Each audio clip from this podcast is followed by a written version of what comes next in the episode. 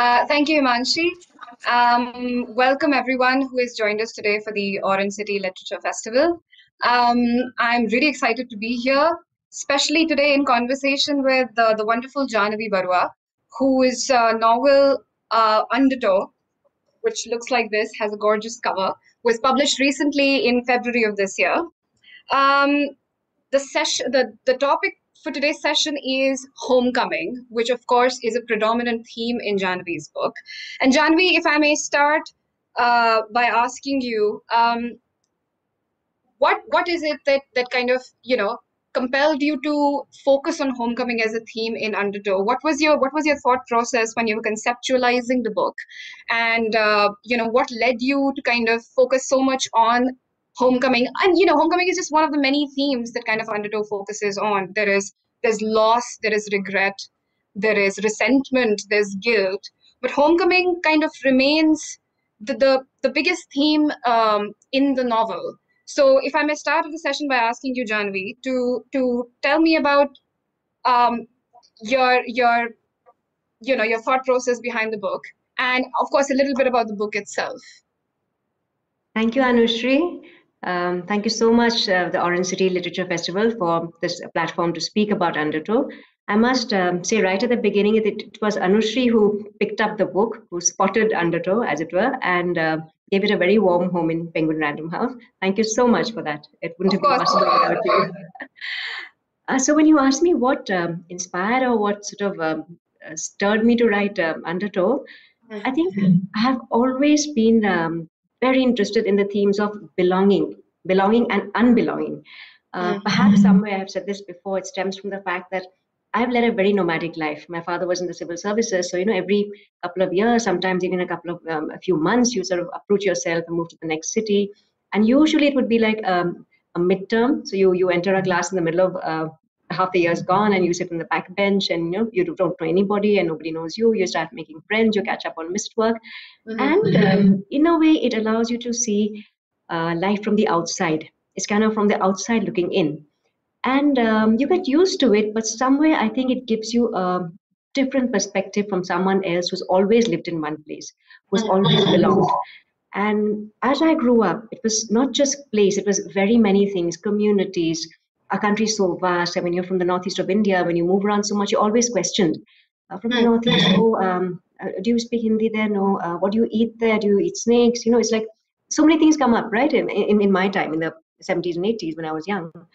And um, so you were you had a very distinct feeling of belonging and unbelonging. That was definitely a very concrete thing in front of you, mm-hmm. and um, that has always made me um, sort of empathetic to the outsider, to someone on the margins, you know, to someone who's really not part of the the, the, mass. And um, there's always been a deep sympathy for the other in many ways. And today, the other is translated into many things, into people from different geographies, into people of different sexualities, from different uh, economic strata. So I somehow had this um, sort of um, resonance with the other.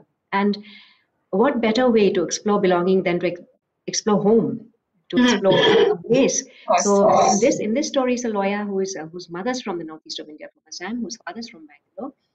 Uh, decides um, uh, late in her young life, she's 25. She, she's no longer a child, but she's no longer really really a fully grown woman in that sense. She's a young woman, and she, um, as a result of her family situation, decides to go back to Assam to see if there was a home there. I mean, and she didn't even know it when she was doing it she went um, she was telling herself she was going there to research to work on her uh, phd but really as it goes along i think she and the reader realize that um, she's actually looking for home so um, and in that journey along the journey so many things come about right place home so i've explored home at many levels as you've seen uh, yeah. as in yeah. place as in place which is the most important thing and um, many questions come up here as to uh, which place is home? The place you're born in the place your mother's from the place you have been raised in the place you study in or the place you work in.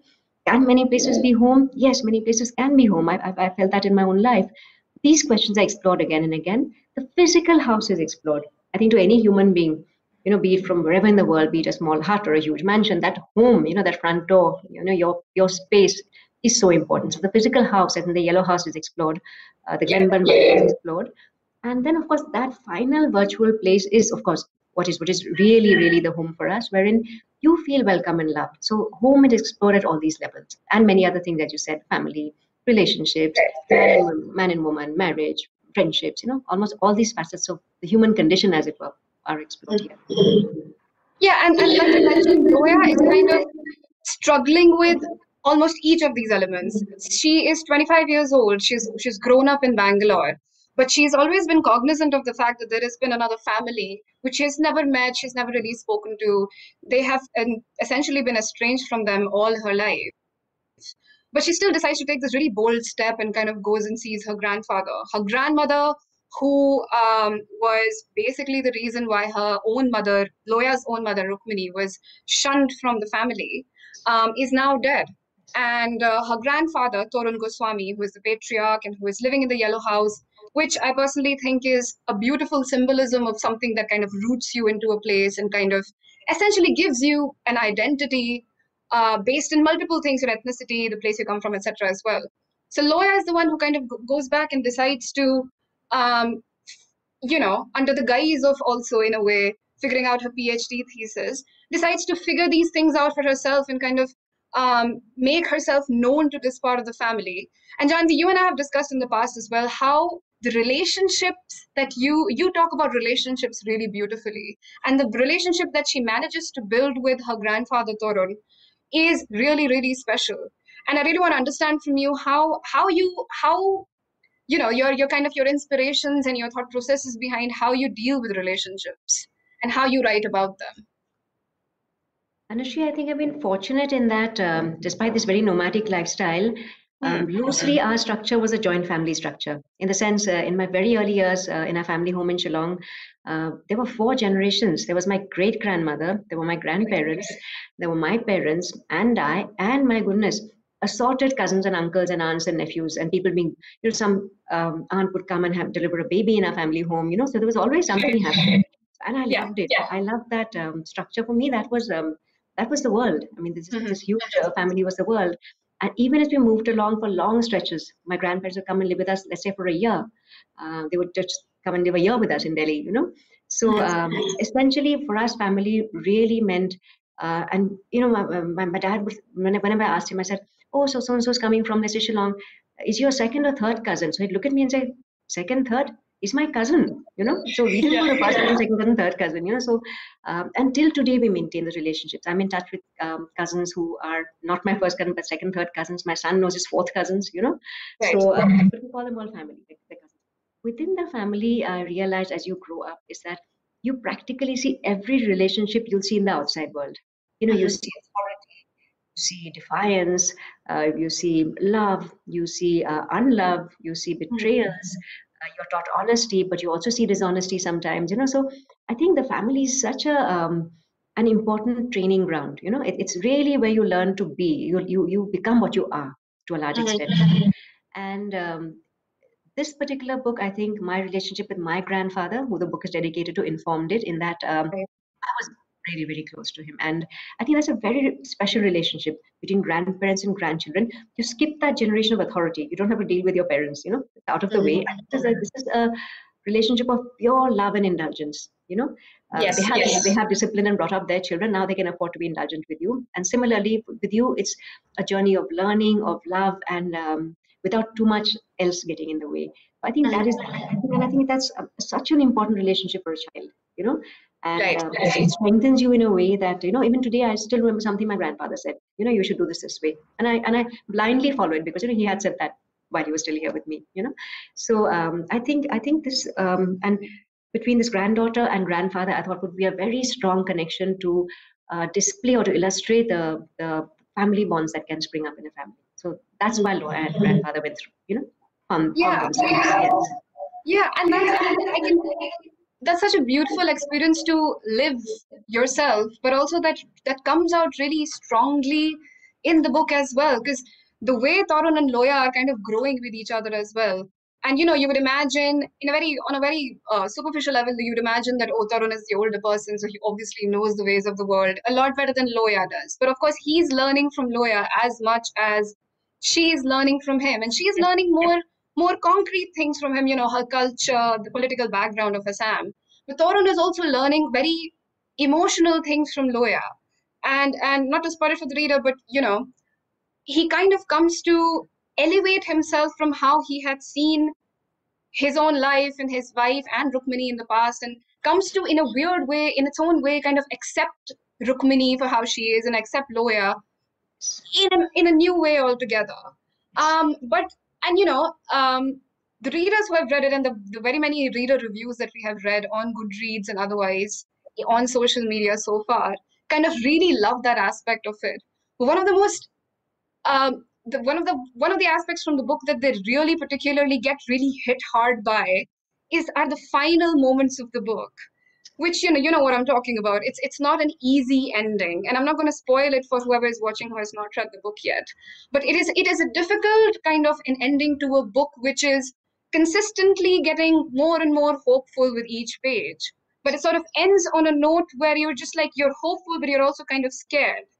And and Janvi, I want to know from you when you were writing this, how hard was it for you to kind of write, you know, that particular scene? And of course, I would I would leave it up to you to kind of give it away if you want to give that scene away in its entirety. But I want to understand from you, you know, what were some of the hardest things uh, for you to write in this book, and especially that last part, that that final kind of the denouement of the book.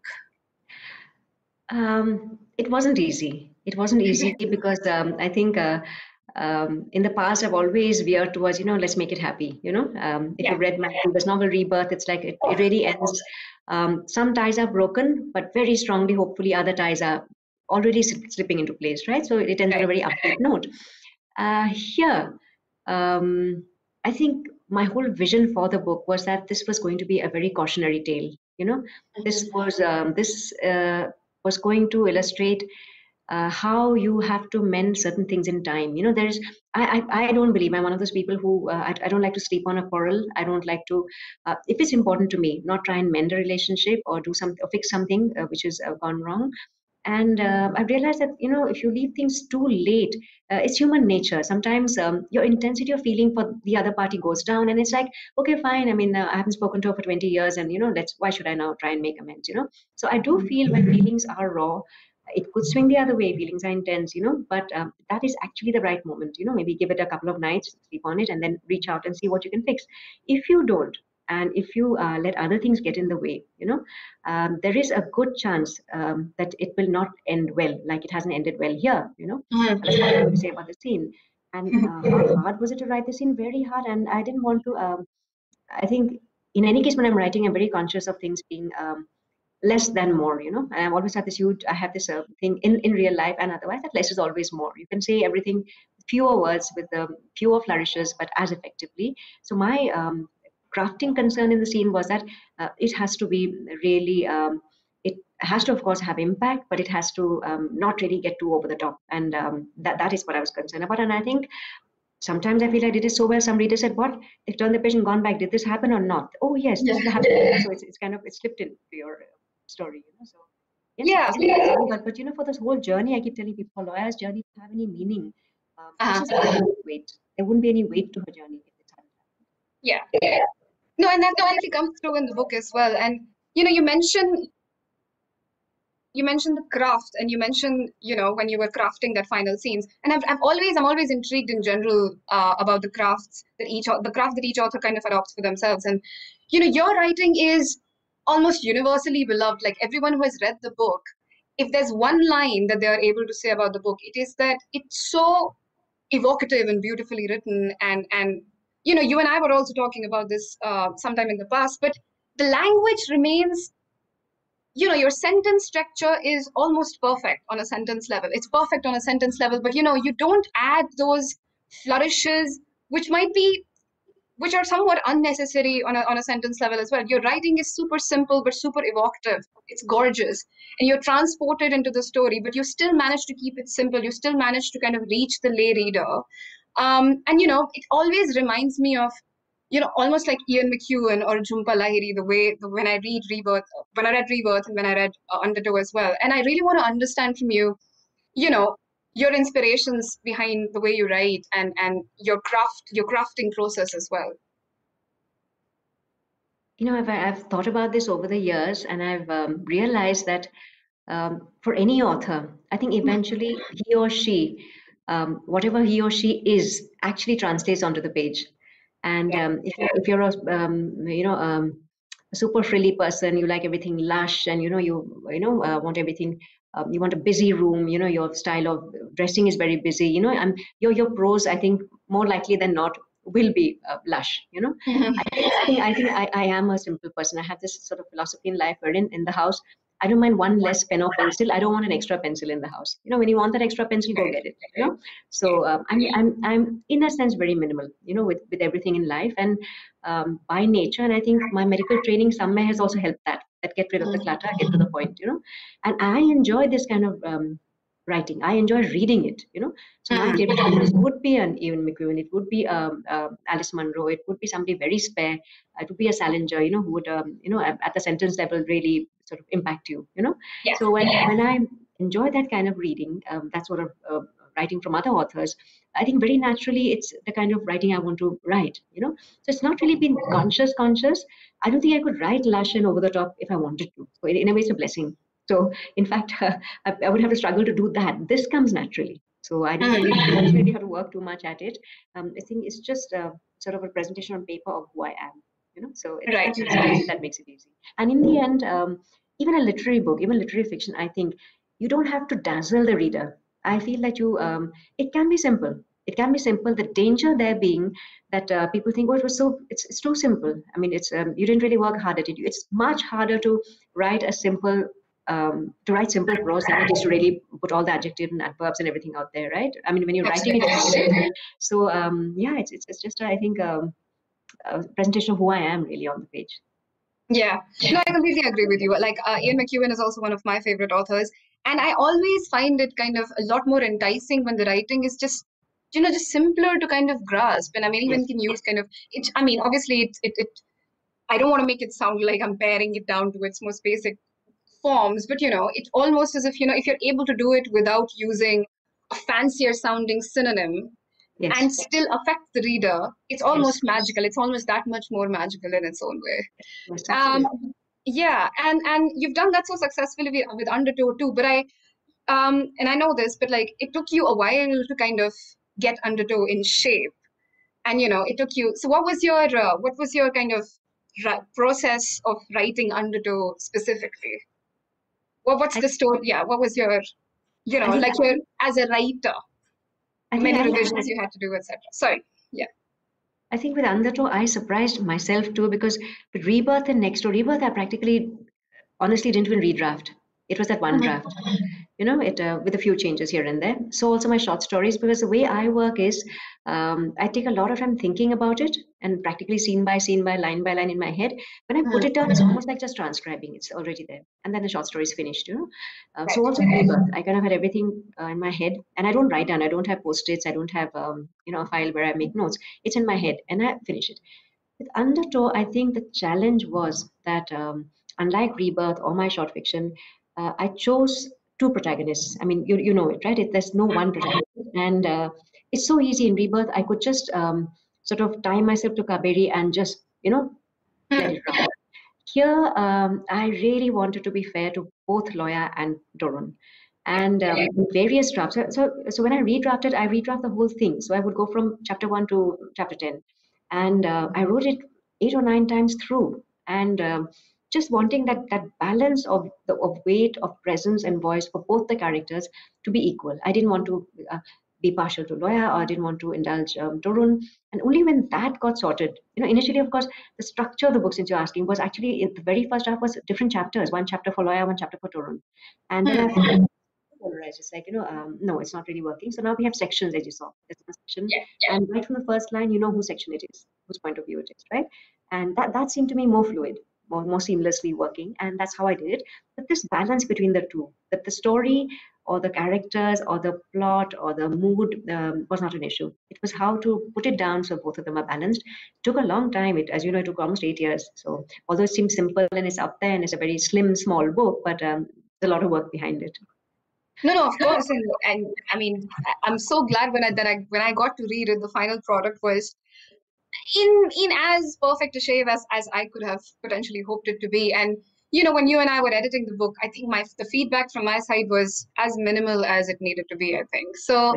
Yeah, I mean, I was glad to have read it in a in a form that you know, like you guys are, and whoever has read the book is probably reading it in its in its most kind of you know final shape. And um, I was really glad to have read it in you know in that same form as well.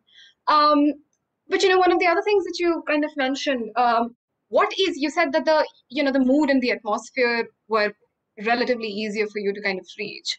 But when you're writing in general, and I'm sure you're working on something else as well right now, um, but when you're working on short stories and when you're working on rebirth, what is the most difficult part for you, and outside of Undertow as well? Is it is it the characterization? Is it the plot as a whole? Is it the underlying themes that the reader is supposed to pick up on? What is the most kind of difficult thing for you, and and the most important thing for you? Two different questions, I would imagine for you to kind of when you're writing what what are those two things that you feel are you know if i were to think of it um, i don't think any one thing stands out right i think i think the whole process of uh, getting a story into your head getting the characters um, into your head uh, knowing the arc of the story knowing where it's going to you know climax and come down and resolve and you know all that the, the whole process takes time for me but no one facet is more difficult than the other Right. And, um, and like I said, I spent a, I, I may spend a year thinking about it. and I, would, I do not go rush into writing. I will not put the first chapter down. So one, once I'm even sure of the last line and the first line, and you know, uh, the mood of the story and what the character likes to wear is when I begin to write. So, so in that way, since a lot of wrestling has gone on in my mind already as I've you know doing housework or I'm, I'm having a coffee or I'm taking my son somewhere. Um, right. The hard work is done. The writing, the writing process is literally just transferring, writing it down. You know? Yeah. So um, it's it's all of it. For me, it all it all comes together at once, and or it doesn't. Then it just sits for a couple of months. You know. Right. So yeah, I, I, don't push it. I don't I don't have a character but not a plot and then start pushing the character. I, I don't do that. It just all has to sit. Right. And but in Undertow, you know, one of the settings is also when so Loya is almost set in the present day, but you know, when we are when when her mother Rukmini is younger, um, there is a lot of political kind of politically led movement and upheaval in Assam as well. And uh, how how important was it for you to kind of have the political background to the novel? And you know, I'm yeah, I'm, I'm going to let you answer that first before I move on to the next part of it. Um, actually, I mean, I've said this before. There was no choice. So, mm-hmm. this, any book of fiction and nonfiction you're going to set in Assam or the Northeast between the mid 70s to um, even now, you cannot avoid the political landscape. It's just there, you know. So, um, so you don't have to struggle. You don't have to decide whether you want it there or not. It has to be there. Even if it's a small short story, even if someone goes out to buy, um, let's say, a loaf of bread, he may encounter a bomb blast. You know, so mm-hmm. the, the politics is always there.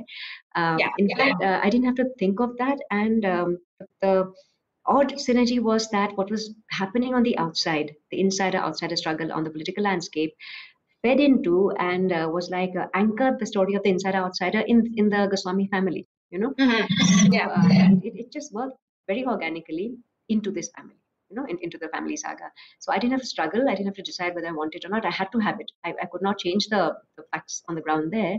And it worked beautifully as it, it wove into the story. Yeah, and I feel like the reader kind of gets to learn about it as well because people are just generally not very aware of whatever is happening in the Northeast in general and Assam in specific. And um, through Loya, you're able to kind of understand all of these things and learn about all of these things. And I think Undertow also serves to kind of make you a lot more aware. And I think readers have also appreciated it a lot more too. Um, but also, speaking of Loya, I think, you know, one of the things that I really liked about Undertow, and I it kind of harkens back to how you write relationships so well as well, is apart from her relationship with with Torun, her grandfather, there are so many um, peripheral characters. Everyone from you know the help in the house to the gardeners to Arun. Um, how do these characters kind of come alive in your mind? And it's really, I mean, personally speaking, it was really heartwarming for me to kind of see her building these very individual relationships with these people and have them be so genuine and so absolutely helpful to her in her as a young person. How do you how do you how do you bring these characters to life and how do you decide on them having on them being present in the book? Uh, i must confess i i love minor characters in a book I, right. if I'm reading, Me too. If, I, if, I, you know, if I'm reading somebody else's book or short story or novel, uh, I love the minor characters because, uh, I mean, uh, um, they they make up the map of life you know you you have this you have uh, no one is living in a vacuum no one lives in a vacuum yes, right yes. so and um, and you know you in our daily lives if you look back if you really sort of examine you'll find so many uh, characters who have uh, fed into your life and who mean mm-hmm. something to you. Have seen them for 20 years, but who mean something to you. And that memory yeah. remains, that little part of them remains within you. And I think this again goes back to life experience. We lived in this very rambling, like I told you, family wherein uh, not only were the family members in those days, of course, you had a lot of domestic help and um, domestic help in my family and in our part of the world also, which is to a large extent um, quite classless. Um, Northeast, uh, um, in some parts are absolutely classless, and even in our communities, it is largely classless. So you don't differentiate, and people who come say help, uh, help in your house become family. Their families yeah. become family, and and it and, and it, it rolls on, you know. So um, yeah. I've seen that, and I think that's a beautiful way to be, you know and um, you know I have these memories of um, a particular postman, uh, memories of a particular um, you know a compounder in, in, in, a dispensary. You know, so um, I think that life experience shows through, and um, and the strange thing is structurally in grafting um, you you see you see uh, you see the tip of the iceberg but i actually know everything about roman you know roman to me is as fully fleshed out as perhaps Torun is i know what's happening in his village. Um, i know what's happening in sita's basti you know? So uh, it's uh, i know them really well although i don't bring it out to the reader. But if you were to ask me about uh, their lives there's a whole lot more that i know about them than also on the page. But um, somewhere the thing like um, somewhere i think it does resonate with the reader as you've said I think it makes the text more alive and uh, absolutely, yes, it makes it sort of more credible, and you feel there's something real happening out here. You know? Exactly, yeah, and this, and you're not just stuck in the universe of these two people who are supposed yes. to be the central characters, and um, yeah, I'm, I'm actually really um, intrigued by that. I mean, I personally love peripheral minor characters as well because they absolutely lend themselves to forming the personality of your protagonists too. Totally, totally. And uh, yeah, and um, no, but also um, one of the questions that I always ask all of my authors because it really like I'm really fascinated by it is that what is what is some of the other kind of literature you were consuming? And of course, Undertow took almost eight years to write. Um, but when you were in the throes of it, when you were writing kind of the, the, the chunkiest parts of it, what were some of the other literature that, that you were consuming that may or may not have influenced parts of Undertow?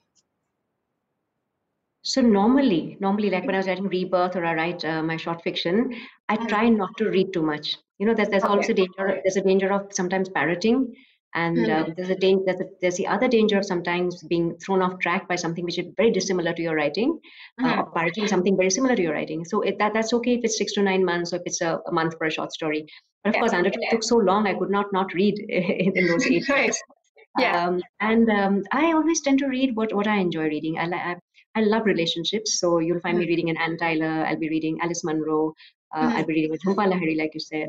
I will, of mm. course, read whatever um, the major works that come out in a year. I will be reading, uh, you know, the three, four big books that come out in a year. And I will always be reading short fiction. So for me, uh, it's like a palate cleanser you know um, right. you're stuck, yeah. you're or you're um, you know you're not in the mood you just um, let's say pick up um, anything you pick up a, um, a Eudora Welty you pick up William Faulkner you know and yeah. uh, you pick up an Alice Munro you pick up a story you remember go back to it you know so mm. I, I, use short fiction to kind of uh, spur me on so I always right. read short fiction if nothing else just go to the New Yorker and see what's happening on the you know fiction page and you know mm. what's what's presented so yeah. that's the kind of reading I do and some amount of um, I haven't for a long time but I would read a lot of of historical nonfiction, you know, um, which which really? I enjoy stuff from the Middle hmm. Ages, stuff from you know Kublai Khan, and you know stuff like that. So right. uh, that sort of reading. So, uh, but but uh, but people ask me what have I read in the lockdown? So little. I don't know if this lockdown, I this sort of this whole phase, not just lockdown now. Yeah. yeah. I think there's such large things happening out there that I've. Um, really not been able to take i think fiction seriously unfortunately you know it's yeah. I read a short story go back to but like okay but there's so much happening out there let's see what's happening you know? I know. Yeah. But do you have a but do you have a preferred form. Do you prefer the short story over the over a full length novel or? Yes I, do. Kind of... I have to con- yes i have to confess i do. I do. Oh you are? Oh I'm wow I would not have no, no, I'm an absolute short fiction junkie. So anything short, yes. Which is why I think uh, someone, in fact, said that Undertow read someone read it in one I, actually a lot of people read it in one shot you know in, in one Yeah, in one, yeah. one one sitting and somebody then uh, rang me and said um, it's like an extended long long short story. I said wow i didn't look at it that way but yes possibly it could look like that. Yeah, it can potentially, yeah, due to its length, but also because of because of the ease of reading it, and you kind of, yeah, like uh, one of the things that always have stood out for me when I'm reading reader reviews is that it just it sucks you in, and that's what you kind of want from um, fr- from a book as well, especially during this time. Like it it was released in February, and we went into lockdown in March, and I feel like it must have helped so helped so many people kind of get back to and like we were, like you were saying and i agree completely with you that it's been so much harder to kind of read fiction because you're constantly distracted by real life but i feel like this is one of those rare kind of books where you know you're first of all you're automatically sucked in but it's also not long enough that you kind of have to like wade through Yes. it Yes. so i am yeah and i'm and i'm really glad that more and more more and more people are picking it up but uh, but yeah um no i also wanted to ask you uh, for selfish reasons as well if you're working on something else now and uh, what it is I'm in I'm in that thinking stage. So for me, it's, it's always sort of thinking, thinking, wool gathering, mulling, you know, until um, something comes through. right Yes, yes, yes, I have. I I actually didn't for a long time. I think in the last couple of months, I am sort of putting my mind to it. Right and uh, when do you think we might be able to see something Oh, I think a long time. I think this time it'll be not as long as Undertow. No, it's not going to be eight years.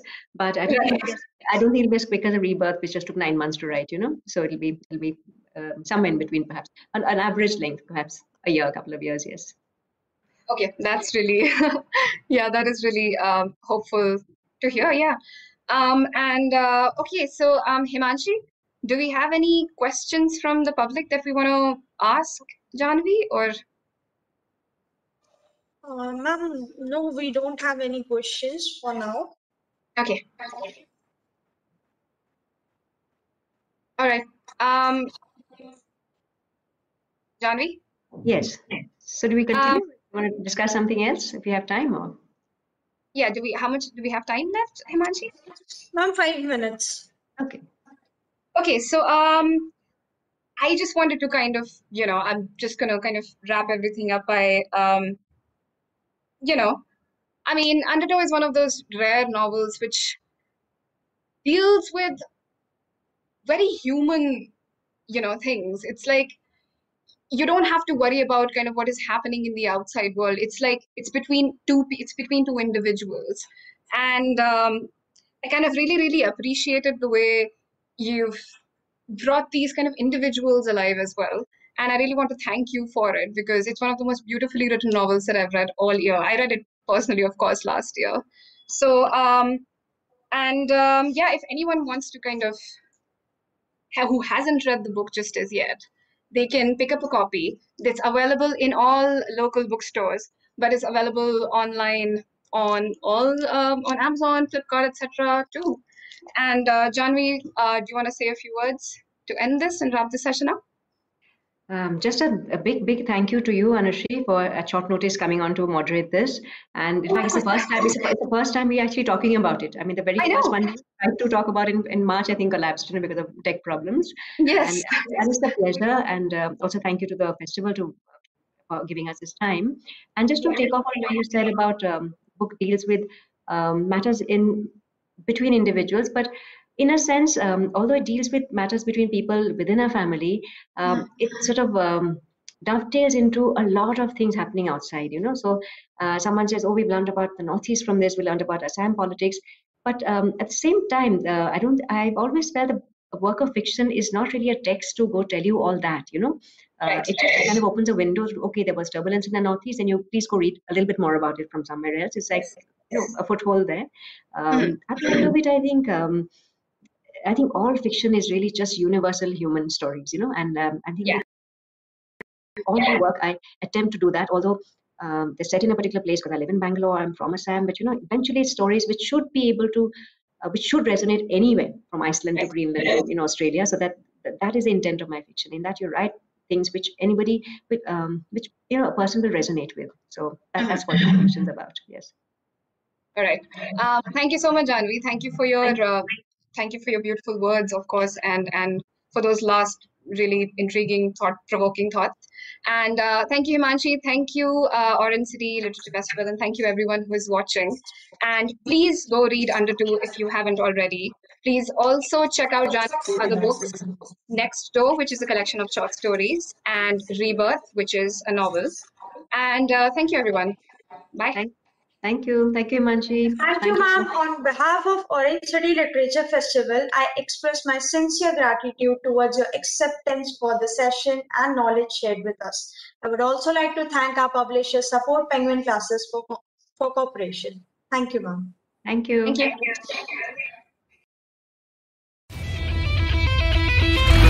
20 years of existence. Two universities, 23 educational institutes, offering 137 courses. Raisoni Group of Institutions, a vision beyond.